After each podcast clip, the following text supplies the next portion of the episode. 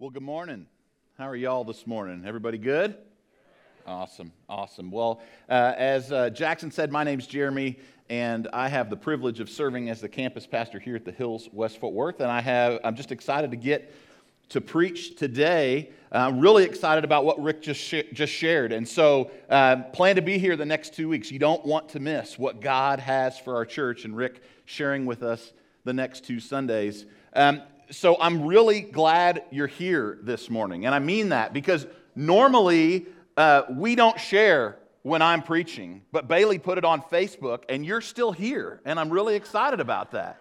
So, thank you for being here this morning. The question I want to start us off with today is Have you ever felt hesitant to say yes when God puts an opportunity in front of you to serve? Maybe.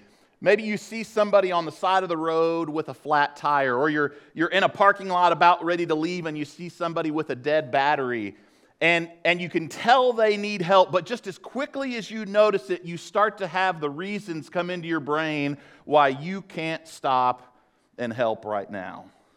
Or maybe it's in your family. You, you have these opportunities that arise to serve your spouse or to serve your kids or to serve others who are part of your family. But just as quickly as you notice them, you start to remember all the things on your plate, all the stuff that's going on at work, all of the reasons why you can't right now. Or maybe you've been here for a while, a part of our church.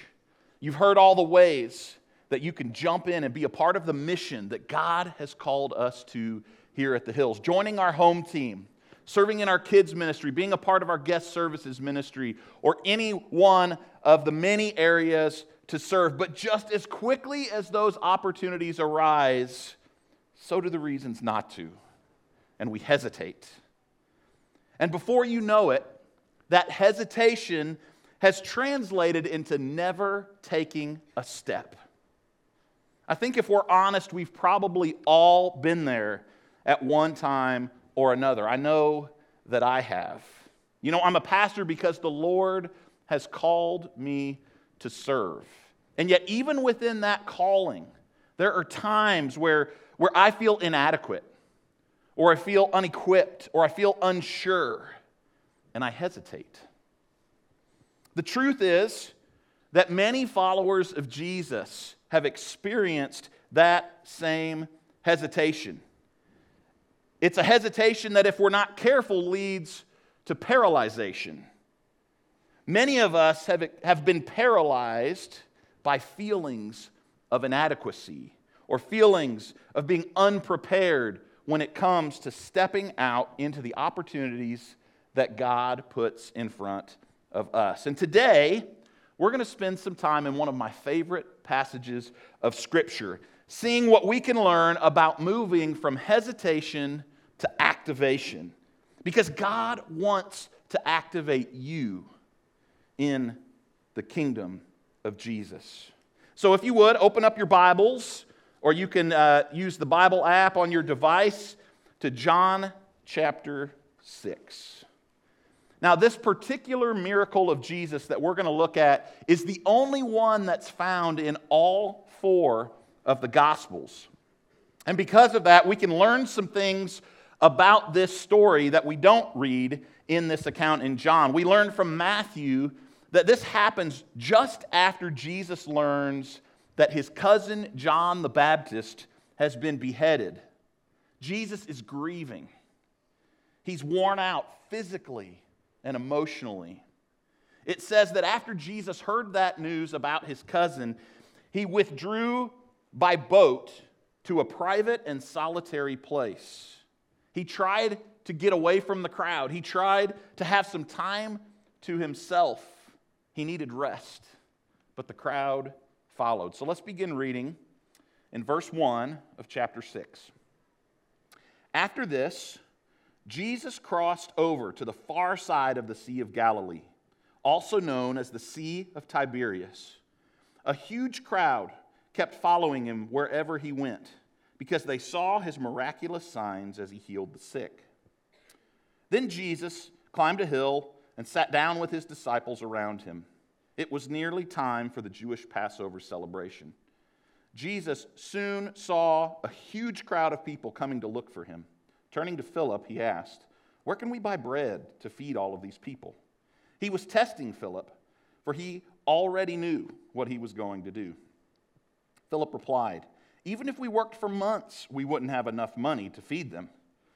Then Andrew, Simon Peter's brother, spoke up. There's a young boy here with five barley loaves and two fish. But what good is that with this huge crowd? Tell everyone to sit down, Jesus said. So they all sat down on the grassy slopes. The men alone numbered about 5,000. Then Jesus took the loaves, gave thanks to God, and distributed them to the people. Afterward, he did the same with the fish, and they all ate as much as they wanted. After everyone was full, Jesus told his disciples, Now gather the leftovers so nothing is wasted. So they picked up the pieces and filled 12 baskets with scraps left by the people who had eaten from the five barley loaves. When the people saw him do this miraculous sign, they exclaimed, Surely he is the prophet we have been expecting. So, even in spite of his need for a break, Jesus sees this crowd coming his way and immediately recognizes the needs of the people. He saw that they were hungry. These men, women, and children had been following him for a long way, and they had physical needs. But Jesus also recognized that these people had great spiritual needs as well. Even though they didn't know it, they were following Jesus because their hearts were empty they were physically hungry, but they were spiritually starving. And rather than focusing on his own reality, Jesus took action to meet their needs, both physical and spiritual. And in his response, Jesus shows us that if we want to move from hesitation to activation in the kingdom of God, it requires us to take action over excuses. It would have been easy for Jesus to worry about how he felt, to worry about his own needs in that moment. No one would have questioned him. His disciples wouldn't have questioned him. They knew he was tired, they knew he was grieving. They were grieving too. No one would have blamed him if he just sent the crowd away said, You know what, guys, I just, I just don't feel up to it today. His reasons were valid. And no one would have questioned him. No one would have said he was making excuses. And yet, sometimes we are really, really quick to let our circumstances and our reality become excuses for why we don't take action when God gives us an opportunity to serve. And we see this tendency in his disciples. They had all kinds of excuses immediately. Where in the world are we going to get enough food for this crowd? Even if we worked for months, we couldn't earn enough money to buy enough food for all of these people. And if we did have the food, how, how in the world would we distribute it to this many people? All of these questions, they're valid questions that Jesus doesn't allow to become excuses for not meeting the needs of these people. He quickly called his disciples to action. Bring me that boy's lunch. Tell everyone to sit down. He takes the bread and he prays and he breaks it and he distributes it. And then he does the same with the fish. His disciples didn't have time to sit in excuses because Jesus quickly moved them to action. You know, I'm reminded of one of the heroes of the Old Testament, Moses, whom God called to lead his people out of slavery in Egypt. But when God called Moses, he hesitated. And he started to list excuse after excuse after excuse. And so often, like Moses, our response when God calls is to list all of the excuses, all of the reasons that we aren't the right person and in doing so, we question God's wisdom in calling us. You know, all of this makes me think of our dear sister, Dora Chazaretta.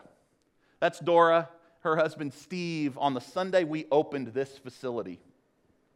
You know, if you know Dora, then you know that she has been through one thing after another after another over the last several years uh, in battle with her health. Uh, she, she just passed away this past, past week. And, you know, most recently, it, it felt like uh, it, it was just one thing again and again and again, and she couldn't catch a break. And she ended up having to have her leg amputated. But just a couple of weeks after that surgery, I walked in our front doors, and Dora is sitting in our atrium in her wheelchair with a huge smile on her face, ready with a hug, ready to greet anyone who came in, serving as part of the red team. You know, Dora passed away just a week ago, Thursday. The Sunday before she died, she served with the red team. You know, those of us who were at her service this past week, we heard that this was the story of Dora's life action over excuses. And it should be ours as well. But I think at the heart of it, often, we're like Moses. When he finally just said, God, I don't want to. Please pick somebody else, right? We just don't want to say yes to the thing that God may be calling us to.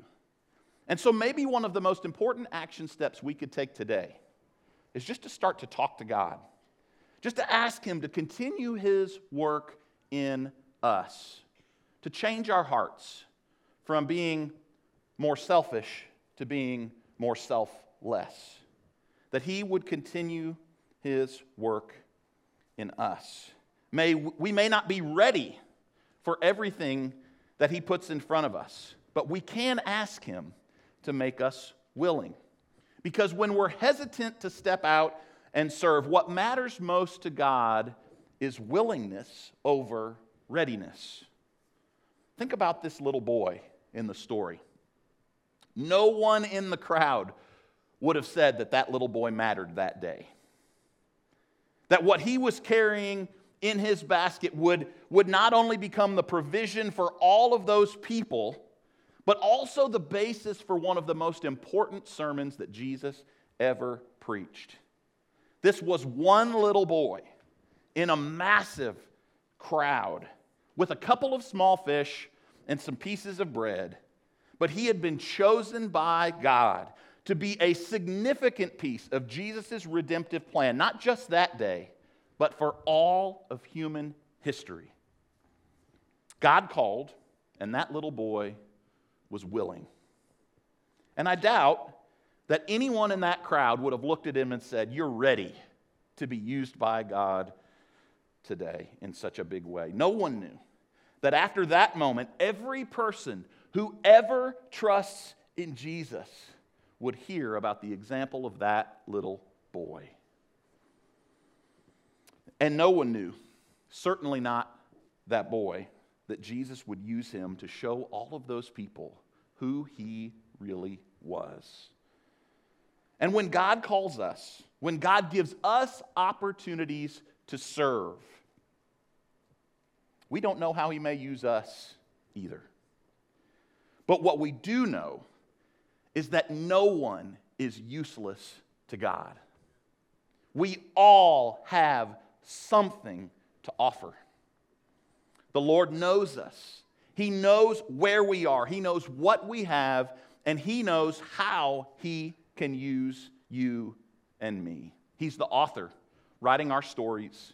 He can do eternally amazing things with the little fragments that we have in our baskets to offer Him. I think of when God called the prophet Jeremiah let me read a, fir- a few verses from Jeremiah chapter 1. It says this beginning in verse 4 The Lord gave me this message I knew you before I formed you in your mother's womb. Before you were born, I set you apart and appointed you as my prophet to the nations. O sovereign Lord, I said, I can't speak for you. I am too young. The Lord replied, Don't say I'm too young for you must go wherever I send you and say whatever I tell you. And don't be afraid of the people, for I will be with you and will protect you. I, the Lord, have spoken. So God calls Jeremiah, and Jeremiah's response is, I'm too young. I'm not ready. But God replies by telling Jeremiah, Jeremiah, I know you. I formed you. I consecrated you. I, I set you apart for a purpose. And I have appointed you. Followers of Jesus, this is true for you and me as well. God knows us, He formed us, He consecrated us, and He has appointed us for works in His kingdom. And so I want us to say those four things together. Repeat this after me God knows me, God formed me, God consecrated me, and God appointed me.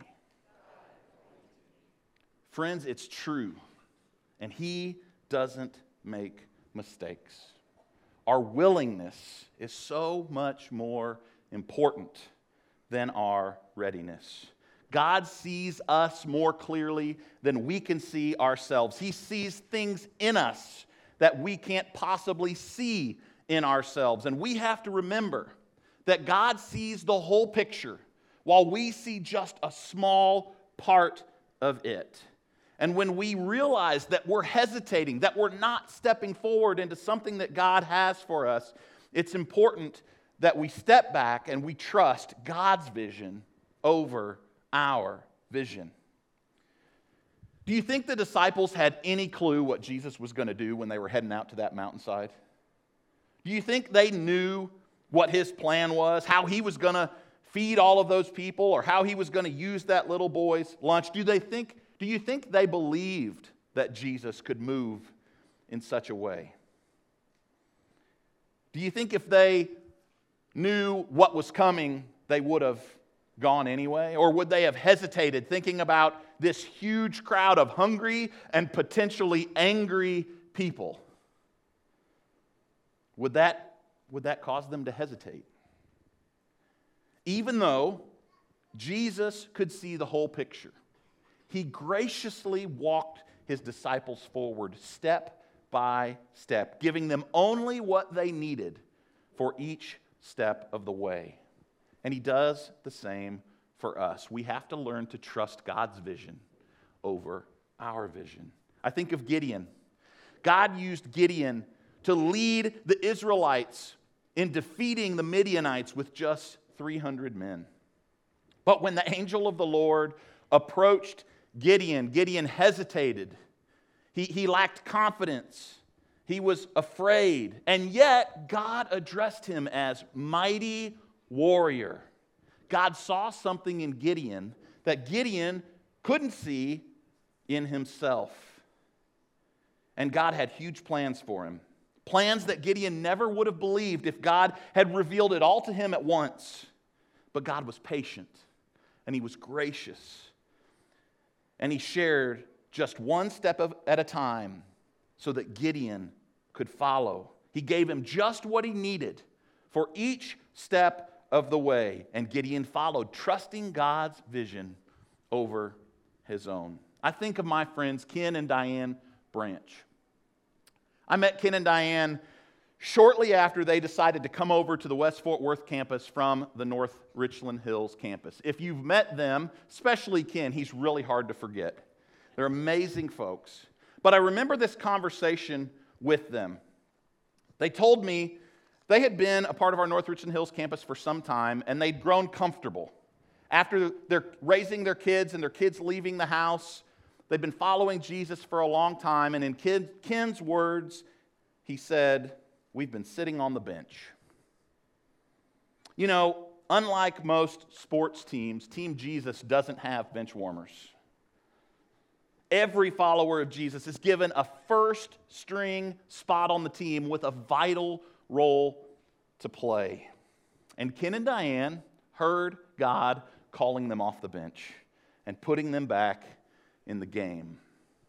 And he called them to come to West Fort Worth at a time when we were preparing to move into this facility. There were huge things going on, and God was moving in big ways. And God had things for Ken and Diane in that process for us. And with that came leaving a community they'd lived in for quite a while near our North Richland Hills campus and moving to this side of town into a new community with all new people. And I've watched since that day as God has used Ken and Diane both over and over and over and over again in this place, calling them to serve in ways that they never could have imagined for themselves. But every step of the way, they've said yes. They've stepped out in faith. And I couldn't begin to count the number of ways they've impacted this place. But what if God had told them in the beginning all of the things that He had for them? I can tell you for sure because Ken has told me. If God had said, You're going to step out and lead a community group for the very first time, he would have said, Whoop, I'm out. right? But God called him to that. If God had told him he was going to get involved in respite nights, that he and Diane were going to serve families with kids who have special needs, or that they were going to be a part of Menders for the Master, or that they'd end up leading our red team as a part of our home team, or if he'd given them all the ups and downs of the last four or five years, I don't know that they would have taken the first step. But he graciously called them to just take one. And he gave them what they needed each step of the way. And they've trusted him, knowing that he wants good things for them and that he'll give them just exactly what they need. We have to trust God's vision over ours. What does God see that you can't see? What does He see in you that you can't see in yourself? And speaking of God's vision, as Rick shared a few minutes ago, over the next couple of Sundays, he's going to share with us what God has for our church over the next five years. And, church, I couldn't be more excited. God's been going before us setting things in motion, making connections, opening our eyes to the places He's leading us and the places He's working. And He sees your place in it all.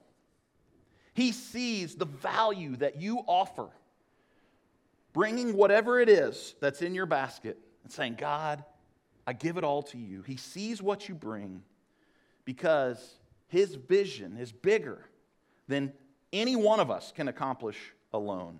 And I can't wait to see what he's going to do in the coming years. You know, as I reflect more on this miracle, Jesus feeding this massive crowd, another thing that strikes me when it comes to moving from hesitation to activation is that God, what matters most to God is our availability over our ability. I wonder, what if that little boy had said no? When that disciple approached him, what if he'd turned and ran off in the crowd? What if his mom and dad had said, Oh, whoa, whoa, whoa, that is our lunch. What are we supposed to eat if we give this to you? But that's not what happened. The little boy was available when Jesus called, selflessly offering up his little meal and Jesus did with that offering what only the Son of God can do. That little boy had no skills to offer. He had no part to play other than making available what he had. And by God's incredible power, a crowd of thousands was satisfied by physical food while simultaneously be po- be, being pointed to the eternal source of spiritual food as well. Jesus doesn't require us to have special talents or skills. He doesn't need us to be trained or equipped. He doesn't need our expertise or our past experience. He just asks us to bring Him all that we have. And when we do, He multiplies what we bring Him in miraculous ways. He'll take the slightest offering and use it in ways that we could never even imagine. I absolutely love this story because the idea of Christ doing the miraculous through this little boy in the midst of this massive crowd. It just resonates with me. The boy never received any glory, only Jesus did. But what he brought to Jesus in that basket had bigger and more lasting, had a bigger and more lasting impact than he would have ever known or imagined. And the same is true of what we bring to Jesus as well. I want to show you another picture. The lady in the middle, that's Miss Nancy Ropp. I've known Miss Nancy my entire life. She still goes to church at the little church in Illinois where I grew up. I'm showing you her picture because God has used this woman in my life to encourage me and grow me more into the likeness of Jesus in more ways than I can count. I can't even begin to remember all the times and all the ways God has used her. But I can tell you this I am the man I am today. I'm the pastor I am today. I'm the follower of Jesus that I am today, in part because of Nancy Ropp's influence on my life. I remember as a young boy having her as a Bible class teacher. I don't remember a single lesson she taught. But I remember her kindness. I remember her love. I remember her presence. And I remember her smile. I remember her always being there, always ready in my growing up years with a word of encouragement or a word of wisdom.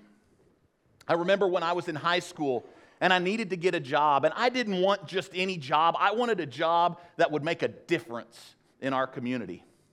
And Miss Nancy helped me get a job at the daycare center that she worked at in an under resourced part of our city. So, as a junior in high school, I became Miss Nancy's teacher's aide.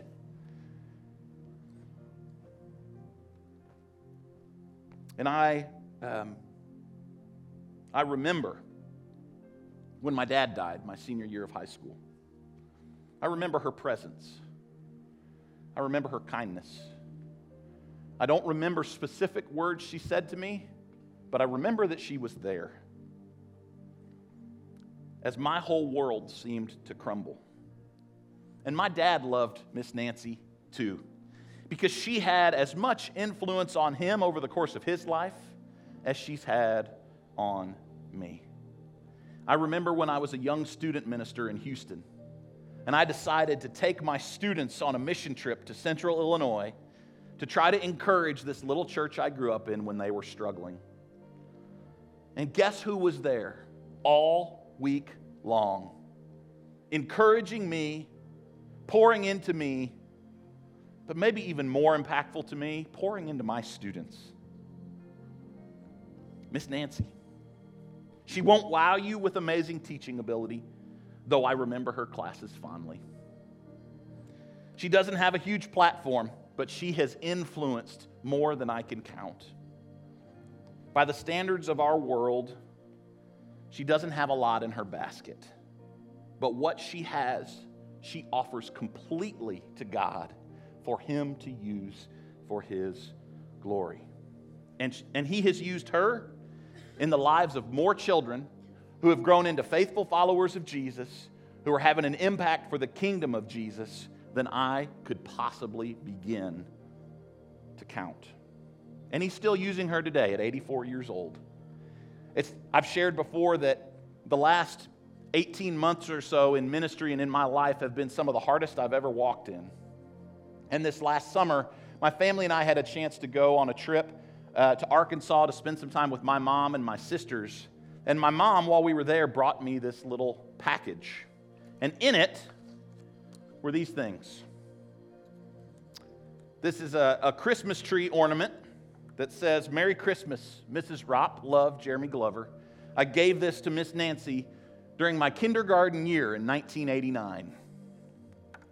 And it came with this card, and the card says this Jeremy, 32 years ago, you gave me this. I've kept it ever since. It goes on my Christmas tree each year, and I think of you to me, it's a token of the love that we share in knowing the love of Jesus. You knew about his love as a young child, and you shared it with me and others. Now, I'm giving it back to you in appreciation of the love that you shared with me 32 years ago. God blessed me in letting me have a small part in your life. I'm proud of you. And I know that God is proud of you as well. I'm 38 years old. I've been away from central Illinois longer than I lived there. I don't see Miss Nancy often, but even at 84 years old, she's still taking what she has and offering it to God. And He's using her. He used her yet again to give me a word of blessing and encouragement when I needed it. May we all be more like Miss Nancy. Because, friends, here's the bottom line God doesn't need any of us, but He wants all of us. He wants us to offer Him everything, to bring our basket saying, Lord, I don't have much, but what I have, I give to you. I give you my heart and everything else as well. Christianity isn't an observational faith, it's a participatory faith. We have to move from hesitation to activation, get off the bench and get in to the game. To say yes without hesitation to those opportunities that God puts in front of us, knowing that He will also give us just what we need when we just take a step. Because He knows us, He formed us, He consecrated us, and He has appointed us for works in His kingdom. Whether it be stepping out, saying yes, and serving in our kids' ministry as a kids' Bible study, Bible group, uh, Bible study group leader, or being a mentor for a fourth grader for an hour and a half a month through Academy 4. Whether it's serving as a part of our home team and guest services or one of the other many areas, or stepping out and saying yes to one of the many things you're going to hear about that are part of our new vision. Wherever you are, God will use you, and He has good things for you because, follower of Jesus, when you walk into a room, light walks in, hope walks in, encouragement, love, grace, mercy walks in. The very Spirit of God that is inside of you walks in to the room. And the room changes. And God is using you. He's at work in you and through you. He wants to move us from hesitation to activation. We never know what He might ask or when He might ask it.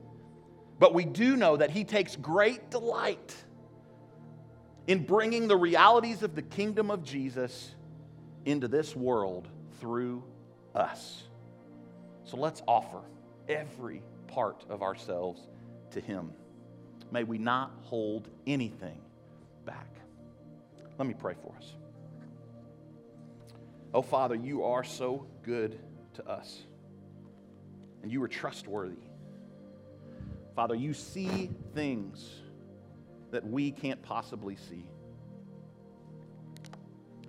And Father, you love us beyond what we can possibly understand. God, would you forgive us when we doubt? Would you forgive us when we forget? That you invite us in to your story. That you take great delight and great joy in using us as your partners to help the kingdom of heaven break through. God, would you do that work on our hearts? Make us less selfish and more selfless. Help us know, Father, when you're calling us to take a step. And may we respond in faith, offering everything that we have to you. In Jesus' name, amen. Well, friends, our, our prayer team have taken their places. And I want to just ask you have you given everything to Jesus? Have you given your heart to Him? we would love to help you take that step today if you never have. So come to any one of these prayer teams. You can go to our prayer room. We'd love to talk to you about that. We'd love to see you be baptized, surrendering your life to Him. Or maybe you just need to go and pray and ask God to help you see the opportunities that are in front of you, to give you the courage to say yes, to step out and make a difference. Whatever you need, won't you respond as we worship?